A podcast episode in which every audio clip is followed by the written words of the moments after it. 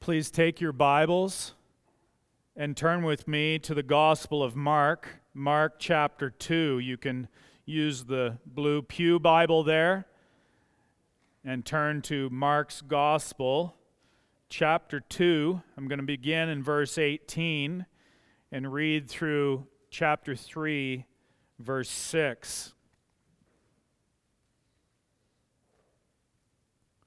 Mark chapter 2 beginning in verse 18, and this is the very word of God.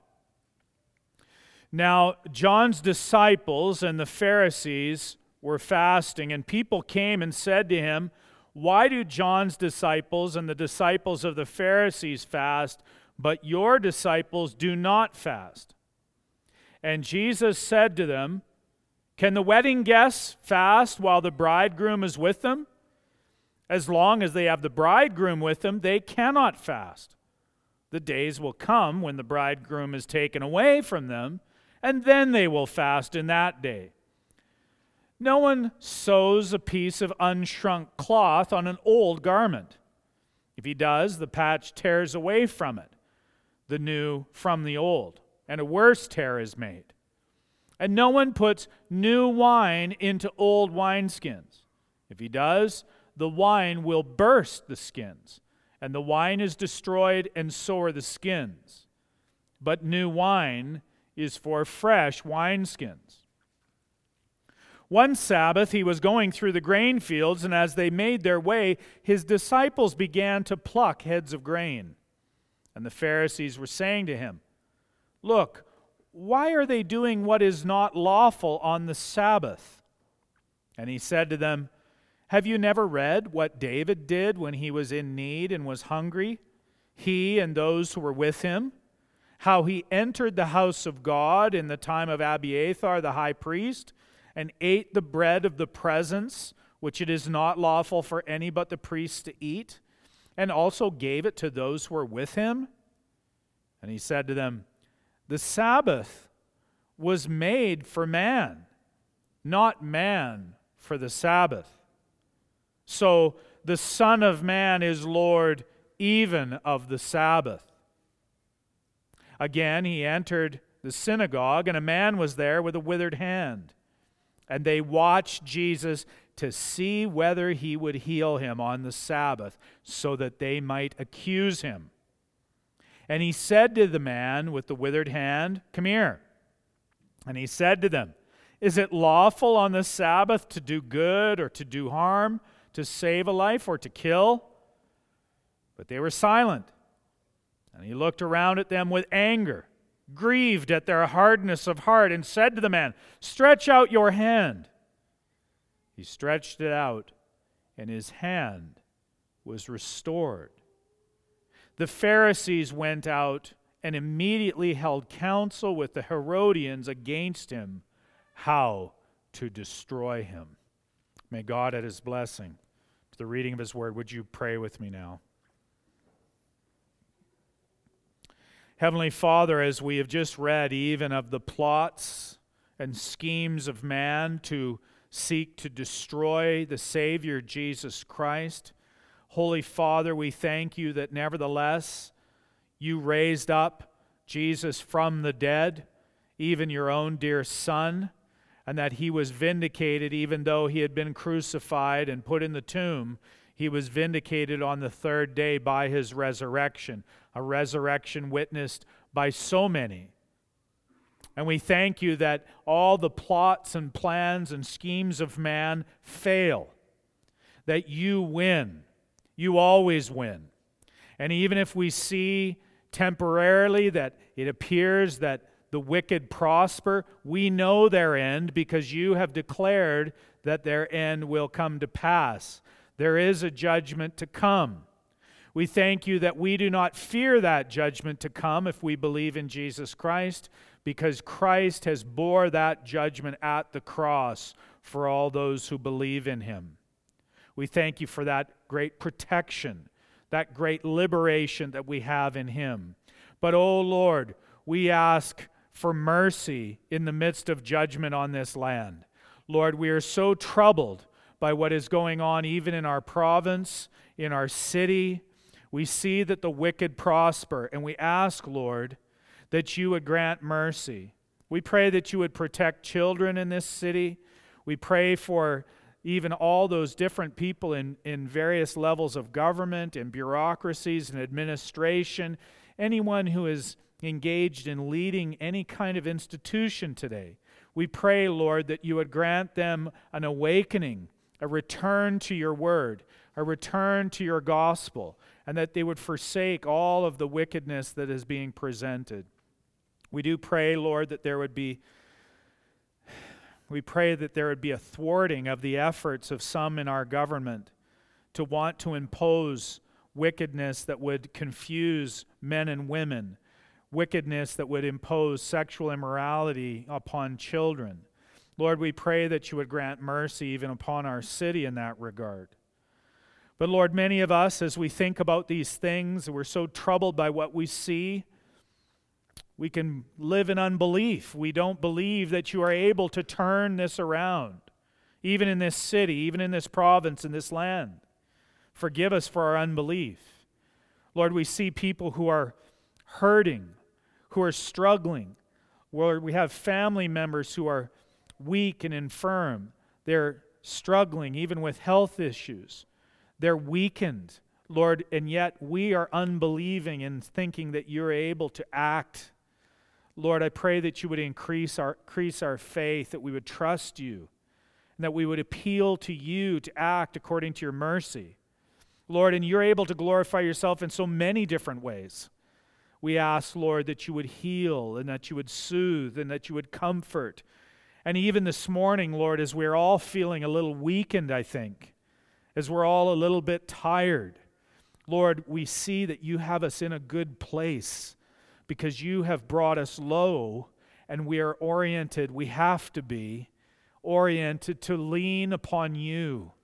So as we hear from your word, Lord, even as we celebrate your word and we open our hearts to your word, we pray that you would heal us, you would wound us and heal us, that you would strengthen us by your spirit, that we would glorify you, knowing that only you can do this. So we ask that you would meet us this morning and glorify your own name amongst us. Come and do this, for we pray it in Jesus' name. Amen. You may be seated.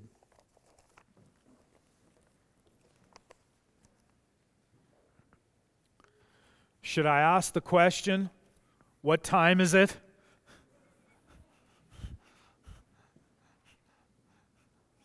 You feeling a little, little out of it? You know, the time change. It maybe is cruel and unusual punishment to have, on the d- day of the time change, to have full Sunday school main service and a potluck. Uh, so it is the beginning of daylight savings time, if you didn't know. Uh, I think you're here thinking it's Sunday school. Uh, you know, you're you're actually on time for the main service. Way to go! Uh, and and you, you know, I mean, I, when we think about this, I, I just I, I'm remark. It just takes little things like this, just just maybe a change in your sleep, and suddenly you come and you start feeling weak. And when we're weakened, then we're not relying on our own strength, are we? We must look to the Lord this morning.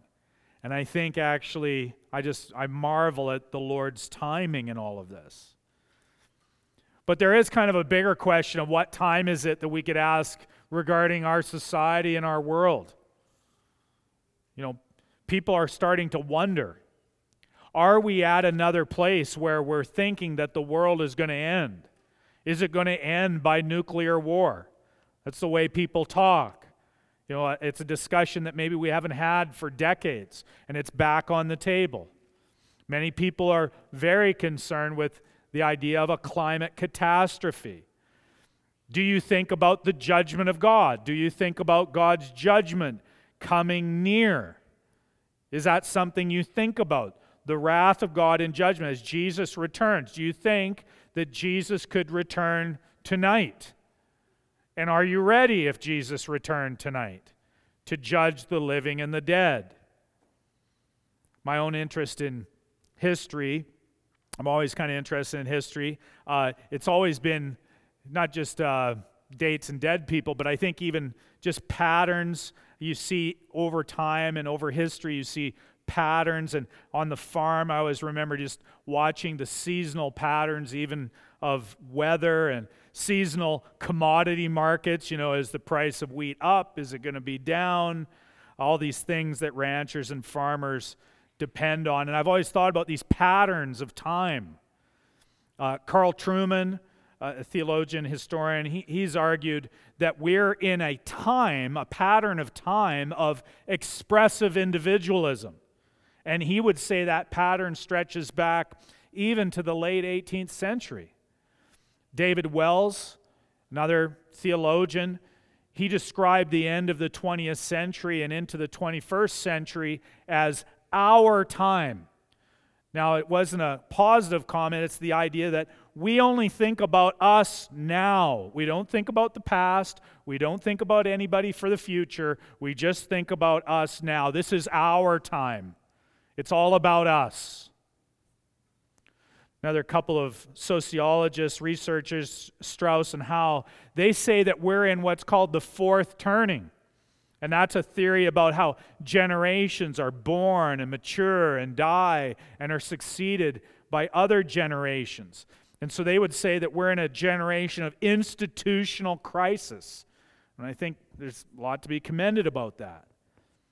But all of these descriptions are an answer to the question mankind asks What time is it? And for the Christian believer, if you're a Christian believer here today, the question, What time is it? must be clarified by that helpful acronym AD. I think Josh alluded to it in his opening. AD, what does it mean? Some think it means after death.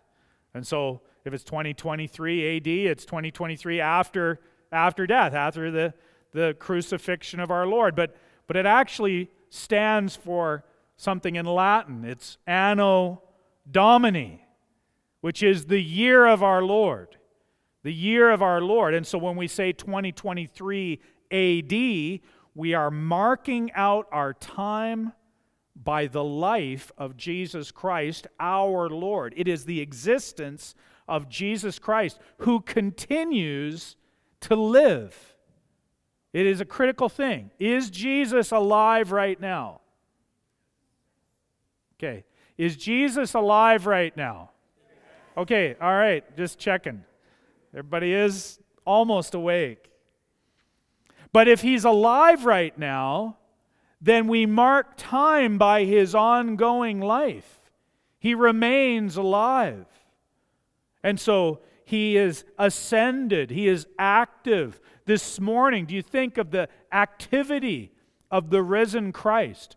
That he is interested in you, he is interceding for you now, and that he is returning sooner by the day. That just the anticipation of Christ coming back. AD, Anno Domini. Now, Mark's gospel shows us the tensions that exist between people living, as it were, in an old time, and then Jesus then inaugurating a new time, a new covenant with a new creation. And so Jesus' life his death and his resurrection brought about this AD, this Anno Domini, the year of our Lord, this time transformed. Now, although the end of chapter 2 and the beginning of chapter 3 deal with questions about fasting and the observance of the Jewish Shabbat, the, the Sabbath, we shouldn't miss the main point. And the main point is this that the Son of Man transforms time. He transforms time. And so, if you're wondering about what time it is, or you're struggling with what time it is, or you're wondering about what time it is in our society, or what time it is in your life, how your life is going on your timeline, the Son of Man transforms time. And so we, we get into then into this and we see that there is this, time to fast? Is it a time to fast? You see in verses 18 and following. Now, why would people fast? Now, in this crowd, I'm guessing, you know, why, why you just ask the question, why would people intentionally refrain from eating for a set time? And I think I know enough people here. Oh, yeah, well, you want to fast for the health benefits, right? Because we're all kind of pretty healthy crowd here, I think. So that's what you'd be oriented that way. Oh, okay. Well, uh, you know, my wife and I were talking. You know, I I got the report. You know, I got high high class high cholesterol. You know, at my age, right? So just to tell all my business, but uh, so so what do I do? Do I go on? You know, do I try to deal get a pill to deal with it? Or, you know, do I get something, you know, try to do it with diet and then maybe intermittent fasting? I, I don't, I'm not really keen on the intermittent fasting, really. In the ancient world, everybody was worried about just feeding themselves. They were they just want to keep everybody alive. They weren't really looking to be fasting in order to, you know, stay slim and trim. So so to fast, it wasn't for the health benefits, but it was actually about times and seasons fasting was, was taken up during a season or a time of lament and of mourning. So fasting is connected to, to sad times.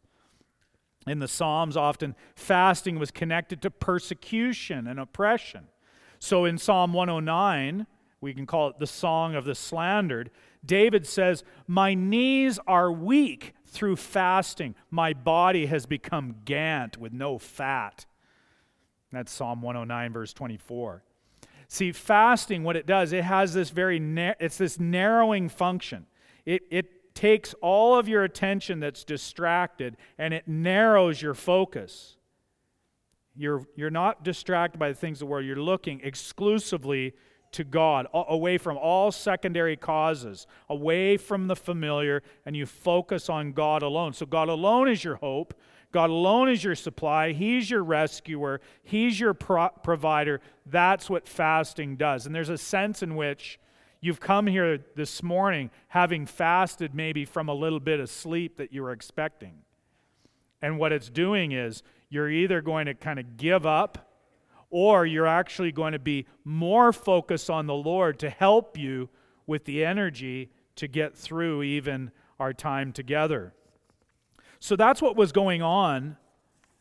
And then Jesus, he would insist that your fasting shouldn't be seen by others, but by your Father who is in secret. Your Father who sees in secret will, will reward you, he says in Matthew 6. So Jews fasted. They fasted. The Pharisees and John the Baptist disciples, they, they fasted. Why would they be fasting? Well, they would fast because they saw that Rome still occupied Jerusalem. The messianic age had not been realized in any obvious way in their minds. Well, you know, they knew maybe knew about Jesus, but it was only hinted at. So in the first century, the issue of fasting was really about whether or not you thought that the Messiah had arrived or whether you, you were still waiting for the Messiah. If you're waiting for the Messiah, then you're fasting because you feel oppressed. So the question then in Mark chapter 2 and verse 18, why do John's disciples and the disciples of the Pharisees fast, but your disciples don't fast? That's the question that's put to Jesus. It's a, it's a question of timing. John the, John the Baptist's disciples might have been involved with Jesus, but they continued to follow John the Baptist until John said in John 3:30 that Jesus must increase and he must decrease. But Jesus' point in response was that his disciples had him close by. They had his presence, and it ought to be a time of joy and confidence and openness. So he, he says there, Can the wedding guests fast while the bridegroom is with them? As long as they have the bridegroom with them, they cannot fast. I mean, you know how it is. You, I mean, just like you know, you got a groom and he's got his, uh, his bros at, as in his wedding party. You know, got his bros with him, his posse, his tribe, his clan, whatever, and, and, and, and they're getting ready for the wedding. So, so they have the, the bachelor party and they, and they go and they and then and then before the wedding they all get you know dressed up in the monkey suit and, and they all get the gear on and they're all laughing and it's all having a good time and and even even through the wedding as they stand up for him they're still there and then there's a reception and then you got the groom you know the the best man gets up and says a bunch of very embarrassing things about the groom you know and they're all it's all laughs and then that's it. Then the groom goes off with the bride, and the bros are left to, you know, okay, what now? I guess, okay, I'll see you later. You know, guess we're not going to see that guy for a while, right? He's, he's gone. He, he doesn't care about the bros anymore. And that's the point. You know, while you've got the groom with you, well, no, now's not the time to be sad and to be lamenting. Now's the time to enjoy ourselves, to rejoice. We have him, we have the groom with us. There will be a day, verse 20. The days will come when the bridegroom is taken away from them, and then they will fast in that day. Now, you don't want to get too lost in all the groomsman analogy. But you can just think about it a little bit like this. What Jesus is saying is Jesus is anticipating his departure to the cross. And he's anticipating his resurrection and his departure in his ascension to heaven. You remember on the road to Emmaus in Luke 24 21, the dejection that the guys felt when they said, We had hoped that he was the one to redeem Israel insert, and he, he didn't. He, he just, it didn't work out. We had hoped. It didn't work out. He's gone. Course, then Jesus did appear to them, you know, the guys on the road to Emmaus. Or in Acts chapter 1, when the disciples were confronted by the angels Men of Galilee, why do you stand looking into heaven? This Jesus who was taken up from you into heaven will come in the same way as you saw him go into heaven. They're standing there. Like, he's gone. And he's like, Why are you standing around? There's stuff to do. He's going to come back. See, fasting can be spiritually good, it can focus you to walk by faith, not by sight the elders, we all fast at every elders retreat in order to get us focused spiritually on God and helps us focus on our calling as under shepherds under Jesus, who's of course our chief shepherd. So that's we do that. Fasting is good. We can we can sing like John Newton sang, Begone unbelief, my Savior is near, and for my relief will surely appear. You're fasting and you're looking for God's relief. But this is what he's doing. Jesus is showing that his arrival is the most important thing. His presence changed it all. And that's how then the bridegroom analogy is going to connect to two other analogies that he makes. What's the other two? The picture of the unshrunk cloth and the new wine. It's all about bringing a new presence in, and does it fit with the old? Now, many of you here, I think, have struggled for years because you've been trying to make Jesus fit into your old ways that you want to keep. You want to pour Jesus into your old containers. You, you think that you can put his cloth into your old garment. You think you can put his new wine into your old wineskin. But you can't. You can't. That's what Jesus is saying. Jesus isn't here to be put into your box.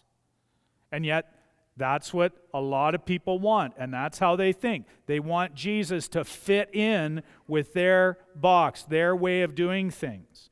And the Jews were trying to do that. That's what Jesus' point is. They wanted a Messiah who would come and that the Messiah would uphold the distinctive food laws, the kosher food laws.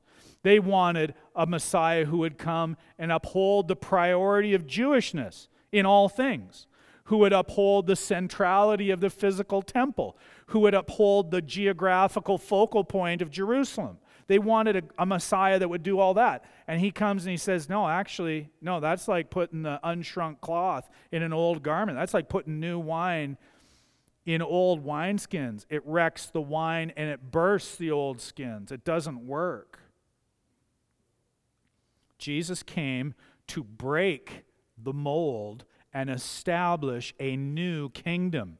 That's what he's getting at here. His presence is going to be celebrated by his guys, by his bros. They're going to celebrate that. They're not going to fast while they're with him. But he's coming and he's upsetting everything.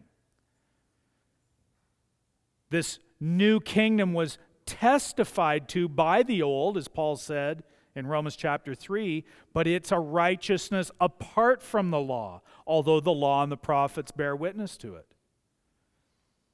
And yet, many of you, I would say, all of us are tempted to it, but there's many people here who are doing the same thing, and it boils down to this you want control. You want control. You want to control how Jesus makes claims on your life. You want to fit it in to something you can manage.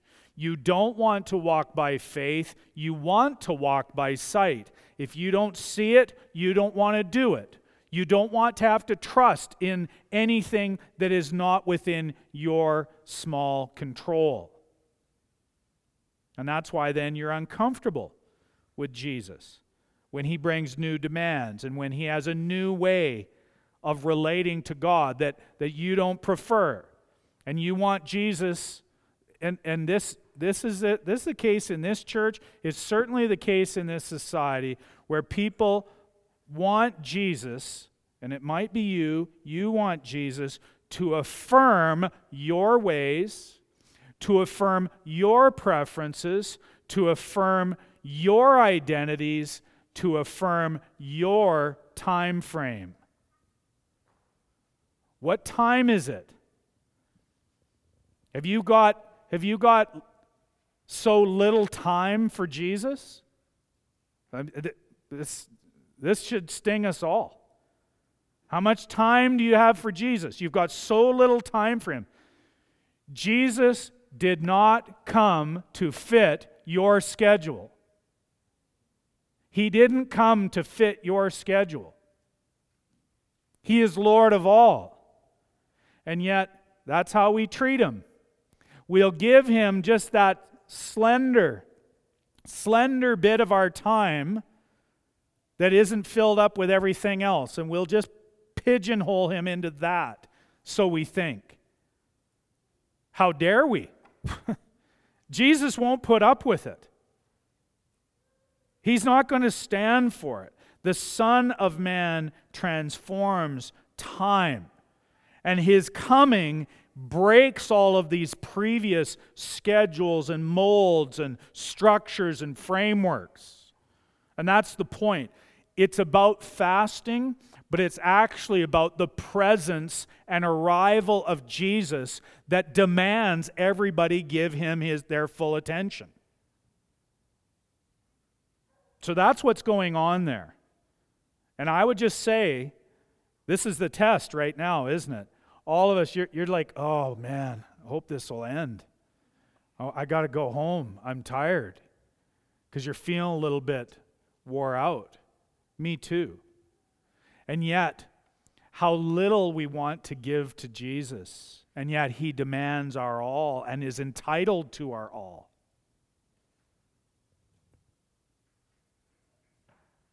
Begone unbelief, my Savior is near, and for my relief will surely appear. See, that's, that's what we need. We need to see that, no, He's there for us, even as He demands our all, because Jesus, even the Son of Man, transforms all our time. He's putting it on His clock, not on ours. But that then segues then into this, this second section which is about the Sabbath, but really it's, it's about a time of rest. Because that's what we, we long for. The, the Son of Man transforms time, and it's illustrated in verse 23 through 3 6. Jesus, of course, he's confronted by the Pharisees because his disciples were doing something that every kid at harvest time has done that I was taught to do and all kids do. You walk along, you pick the head of wheat, you crush it into your hand, you blow away the chaff, and then you pop the wheat into your mouth and you chew it and it becomes gum. and so, like, you can't afford to get chiclets, you know, you just you gotta, sorry, get, get your own, grab it there as you walk by. And that's what these that's what the disciples are doing. Now the Pharisees, of course, well, they acted as if Jesus guys were firing up the combines. You know. And it wouldn't be a big deal except for the timing. Because this was happening on the Sabbath, on, on the Saturday, on the day of rest instituted from the creation in Genesis 2. Sabbath keeping was reaffirmed in Exodus 20, verses 8, 8 to 11, in the fourth commandment. You know, keeping the Sabbath day holy. No one was supposed to work, they were supposed to cease from regular activity in the way that God ceased from regular creative activity on the seventh day. He was still sustaining the universe, but he ceased from that creative activity, and it wasn't because he was tired, but because he was the Lord. And he's established that. I always just think of uh, my granny. My granny, she, she told about growing up in northeast coast of Scotland. And uh, her parents were, were Presbyterians, they're Sabbatarians. Uh, so their view was the Sabbath being now Sunday in their view. And there was no football played on Sunday, no soccer played on Sunday. And so uh, my granny, she's little, and her siblings, they went to their dad and asked if they could play football. And he said, Well, only if you play quietly and on the other side of the hill. Basically, I don't have to see you. uh, Jesus knew the Sabbath command Actually, I don't know if my story has a whole lot to do with the text, but it's just it's just it's just my Sabbatarian anecdote that I think of my granny. Um, Jesus knew the Sabbath command, right? He, he knows this. He knows his Bible. He knows Exodus 20. He knows Genesis 2.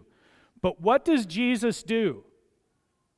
Because you're, you're basically having the Pharisees trying to trap Jesus in a Bible corral. And Jesus responded to the Pharisees by referring to the episode of David in 1 Samuel 21 when David and his men ate the bread that was exclusively reserved for the priests in their priestly work of God's holy temple and its service.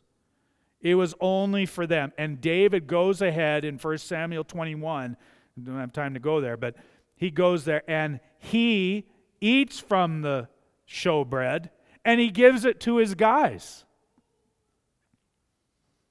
And so Jesus then inciting this, he's, he's proclaiming this, he's, he's bringing this Bible text forward like a prophet so that showing that he could act like a priest and act like, like King David. He had the freedom to do all of this. It's an amazing thing. Now, just a, just a quick point. It says how he entered, Jesus says, verse 26, how he entered the house of God in the time of Abiathar, the high priest, and ate the bread of the presence. If you know, maybe you're troubled by this, you know it's Ahimelech is the high priest, but Abiathar was his son and was the only survivor. And so that's just a reference to, the, to looking back to the historical period. But it wasn't lawful for any but the priest to eat, Jesus says at the end of verse 26. But he gave it to those who were with him. And, and so Jesus is making this argument that there is this time and place. If it's the right person, he can actually then, as it were, fulfill or supersede these requirements. And so Jesus then says, verse 27 the Sabbath was made for man, not man for the Sabbath. So he's trying to show the intention. The Pharisees used the Sabbath as a club to beat people with. Jesus is highlighting the fact that the Sabbath was intended for the good of people, to do them good. It's intended for rest. And so, if these guys are hungry and in need, then there's this need to supply them and help them. Now, the question, of course, is where, if you're a Christian believer, is the question of why aren't we meeting on Saturday? Why aren't we down the street? If you come in into Bridgeland, you see the Seventh day Adventist Church. How come we're not meeting on Saturday like they do? Because they think that that is the Sabbath that's still in effect, that we should hold to the Jewish Sabbath. Well, of course, we know that Jesus rose from the dead on the first day of the week. That is, not on the Sabbath, on the Saturday, but on Sunday. And so, ever since then, Christians gathered on the first day of the week. Now, this Sabbath controversy, though, at this time when Jesus is talking with the Pharisees, is still dealing with the Jewish Sabbath. And so they're wrestling with these issues. And it's more of an issue of compromise. If you weren't keeping the Sabbath, you were compromising with a worldly culture. And so that's what they're challenging Jesus about. They're getting at him because they think he's a compromiser. But he's showing no, it's not about being compromising with a worldly culture. It's actually about Jesus bringing something new. He's actually bringing true rest. He's bringing something significant. He's bringing even his own presence. And so he says in verse 28 the Son of Man is Lord even of the Sabbath. Remarkable my favorite passages is Matthew 11 28, where Jesus said, Come to me, all you who labor and are heavy laden, and I will give you what? Rest. So, Jesus, by saying that, because rest is, is the Sabbath, it is, it is tied together, Jesus is saying that He is the one that brings rest. He is the one in Himself. So that it's not required, in my view, to be a Sabbath keeper in the same way because Christ is my Sabbath. He is my rest. I rest in Him. He is the fulfillment. It's interesting, however, that John in the book of Revelation, chapter 1, spoke of being in the Spirit on the Lord's day. And that's why, like, if you if, if I talk to you as you go out the door at the end of the service, I will say, I will say to you, you know, as you leave, I'll say, have a good Lord's day. You know, because today is the Lord's day. It's the first day of the week. It's the Lord's Day. We gather for worship on the Lord's Day, but I don't view it as the same as the Jewish Sabbath with all of its rules and regulations. We do want to have a principle from Genesis 2 of a seven day cycle of rest, but that's, that's a little bit different than saying that we must enforce then strictly all the Jewish Sabbath codes. Nevertheless, we see the Lord's Day. This is our time we gather together, and this is our spiritual rest. You think, oh, is so much work to get to church. It's so much work. Yeah, but it's not that you're to do nothing. That's not what Sunday's for, to do nothing. It's actually to be spiritually renewed by resting in Christ together with everyone else, coming into his presence. And why is it why is it that Jesus would be the fulfillment of Sabbath rest? We have the old creation, the creation mandate of, of the seven day rest. Why, why shouldn't we just stick with Saturday? The reason is, I would argue, is that 2 Corinthians 5:17 says, "Therefore if anyone is in Christ, he is and literally there is a new creation." A new creation. The old has passed away, behold the new has come. And because Christ has brought a new creation, he's bringing basically a new calendar. And the calendar is you don't have to worry about keeping all of these rules and regulations and times and seasons because there is rest in Him. There's no need then to look for a season of Jubilee. There is Jubilee in Him. There is no need to look for all of the festivals and all of all the things that you had in the Old Testament because they are fulfilled in Him. And that's why, if you have a Christ centered perspective, it then is clarifying. I also think uh, with the kingdom of Christ, his kingdom isn't, isn't any longer reduced to geographic Israel or geographic Jerusalem because Christ is with us now, with us by his Spirit, with us even according to his divine nature in his omnipresence, he is with us, and we belong to his new temple that Peter says in 1 Peter 2 is a temple of living stones. We're living stones in a, in a new temple. We are citizens of the Jerusalem that is above, as Paul said in Galatians 4. We belong to this new Jerusalem. And because of that, Christ Himself is our Sabbath rest. And that's why I think then we, we can sing in Christ alone. What heights of love, what, what depths of peace when fears are stilled, when what? Strivings cease. My comforter, my all in all. Here in the love of Christ I stand. I'm standing in his rest. He is my Sabbath. And so we honor the Lord's Day. We see it, we esteem it. But the Son of Man is Lord even of the Sabbath. He is the one that has transformed the Sabbath and made it into then this, this, this thing where it pointed to Him, and He's giving us this soul rest for eternity. Now, I think it's wise to honor the seven day pattern. It's wise, but there's people who work shift work. There's, there's people, well, I'm working right now, uh, just, just to say. Uh, you know, there's lots of people working staff. You know, you when you're volunteering, you're working.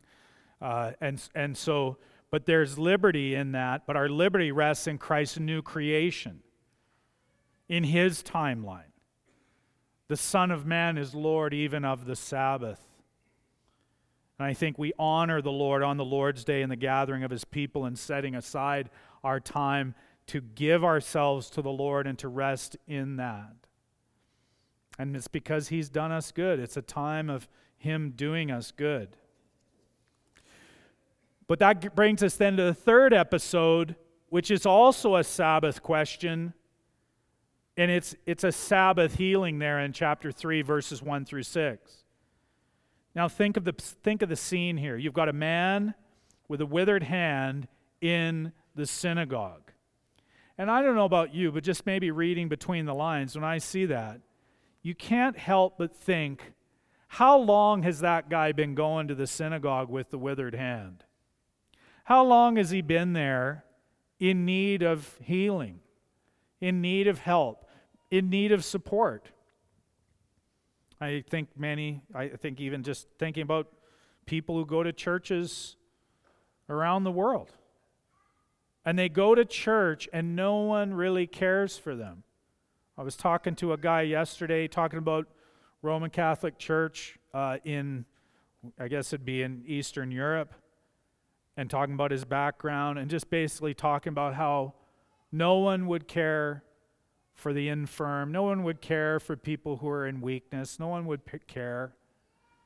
Exploited, taken advantage of. And notice how these Pharisees, you know, Jesus goes in the synagogue, there's a man with a withered hand, and verse 2 they watched Jesus to see whether he would heal, heal him on the Sabbath so that they might accuse him. That's what they're, that's what they're worried about. They're not concerned with this guy with the withered hand. They don't care about him.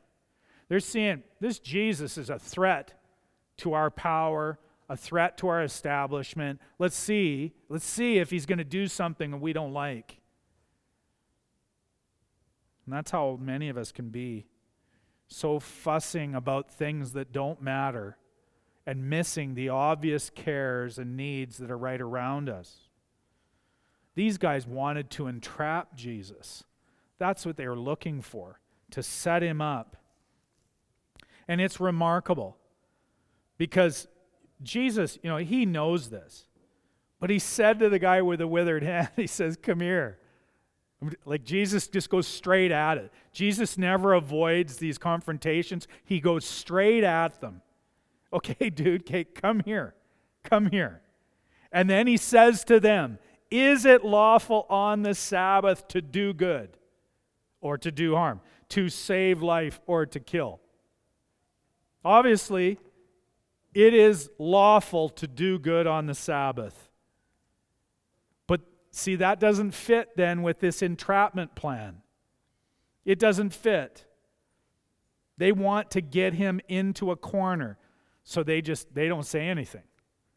They were silent, it says. And notice the response in verse 5. Jesus' response, and this should challenge you in how you view Jesus. He looked around at them, how? What was his emotion that we get in Mark's gospel? He looked around at them with anger. Jesus was angry. That's why Gavin spoke a few weeks ago at the men's breakfast on anger. And it's remarkable to see the right kind of anger that Jesus has. He looked around at them with anger. He's in the synagogue and he's angry. Why is he angry? He is grieved at their hardness of heart. He's grieved at how hard these people had become towards the needy right in their synagogue, right in their community. How hard they were that they were going to try to entrap Jesus, that that was their high priority, rather than looking to the Lord and honoring God so hard in heart, and Jesus was angry. You can see then where the wrath of the Lamb comes from. Jesus was angry, and he said to the man, Stretch out your hand. Of course, the guy, you know, when Jesus commands people, what do they do? They obey. He stretched it out and his hand was restored. Jesus, Jesus didn't even have to touch him. Stretch out your hand, and his hand was restored. And you would think if the Pharisees and those who were in that synagogue, if they were oriented to let ah, the new wine come into new wineskins, or they were wanting to have then the unshrunk cloth be a part of an entirely unshrunk new garment if they were willing to accept Jesus as the Son of Man who is Lord of the Sabbath, they'd be able to be rejoicing that, look, the presence of God has come. Here is the Messiah. The messianic age has dawned. And look, he has healed this man that we couldn't heal, and then we couldn't do anything about it. And they could have rejoiced, and they could have been so happy. The bridegroom is here with us, right here. He's here. Look what he's doing. It's a time for celebration, it's a time for a party. And the Pharisees went out immediately, held counsel with the Herodians, their enemies, against him, how to destroy him. Never, never underestimate the lengths that people will go to preserve their old paradigms, to preserve their old forms, to preserve their control. And they will go to great lengths to preserve their control. They will lie and cheat and destroy to keep their control, whether it's politically or in a marriage or in any kind of relationship, they will keep control, and certainly spiritually. People will refuse to come to Christ who would do them good. They'll refuse it because they don't want to have anybody change the way they do things. They wanted to destroy him.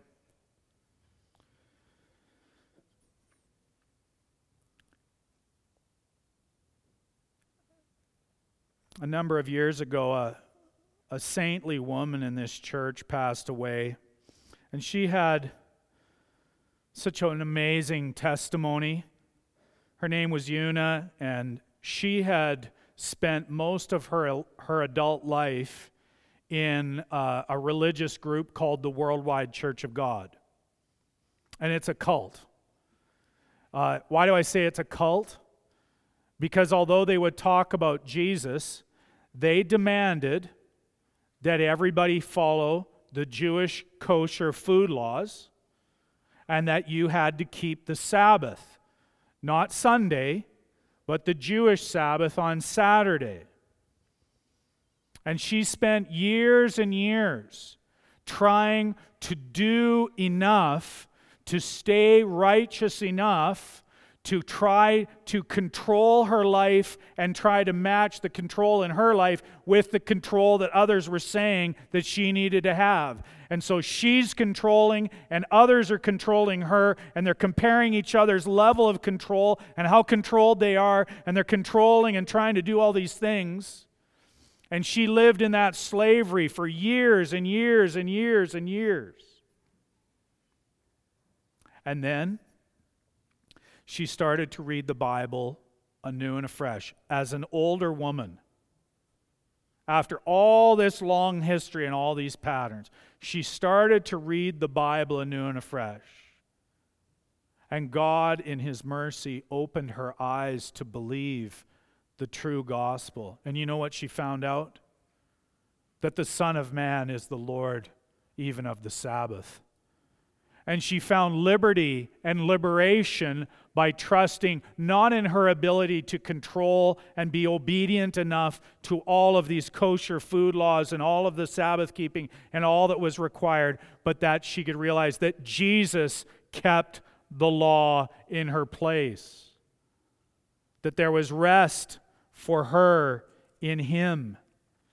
And she was marvelously saved and had such a sweetness as an older woman, and when you would talk to her, she was one that was always cognizant that Jesus didn't come to fit into her schedule, but Jesus came to transform her life, her time, and she had true liberation from his grace.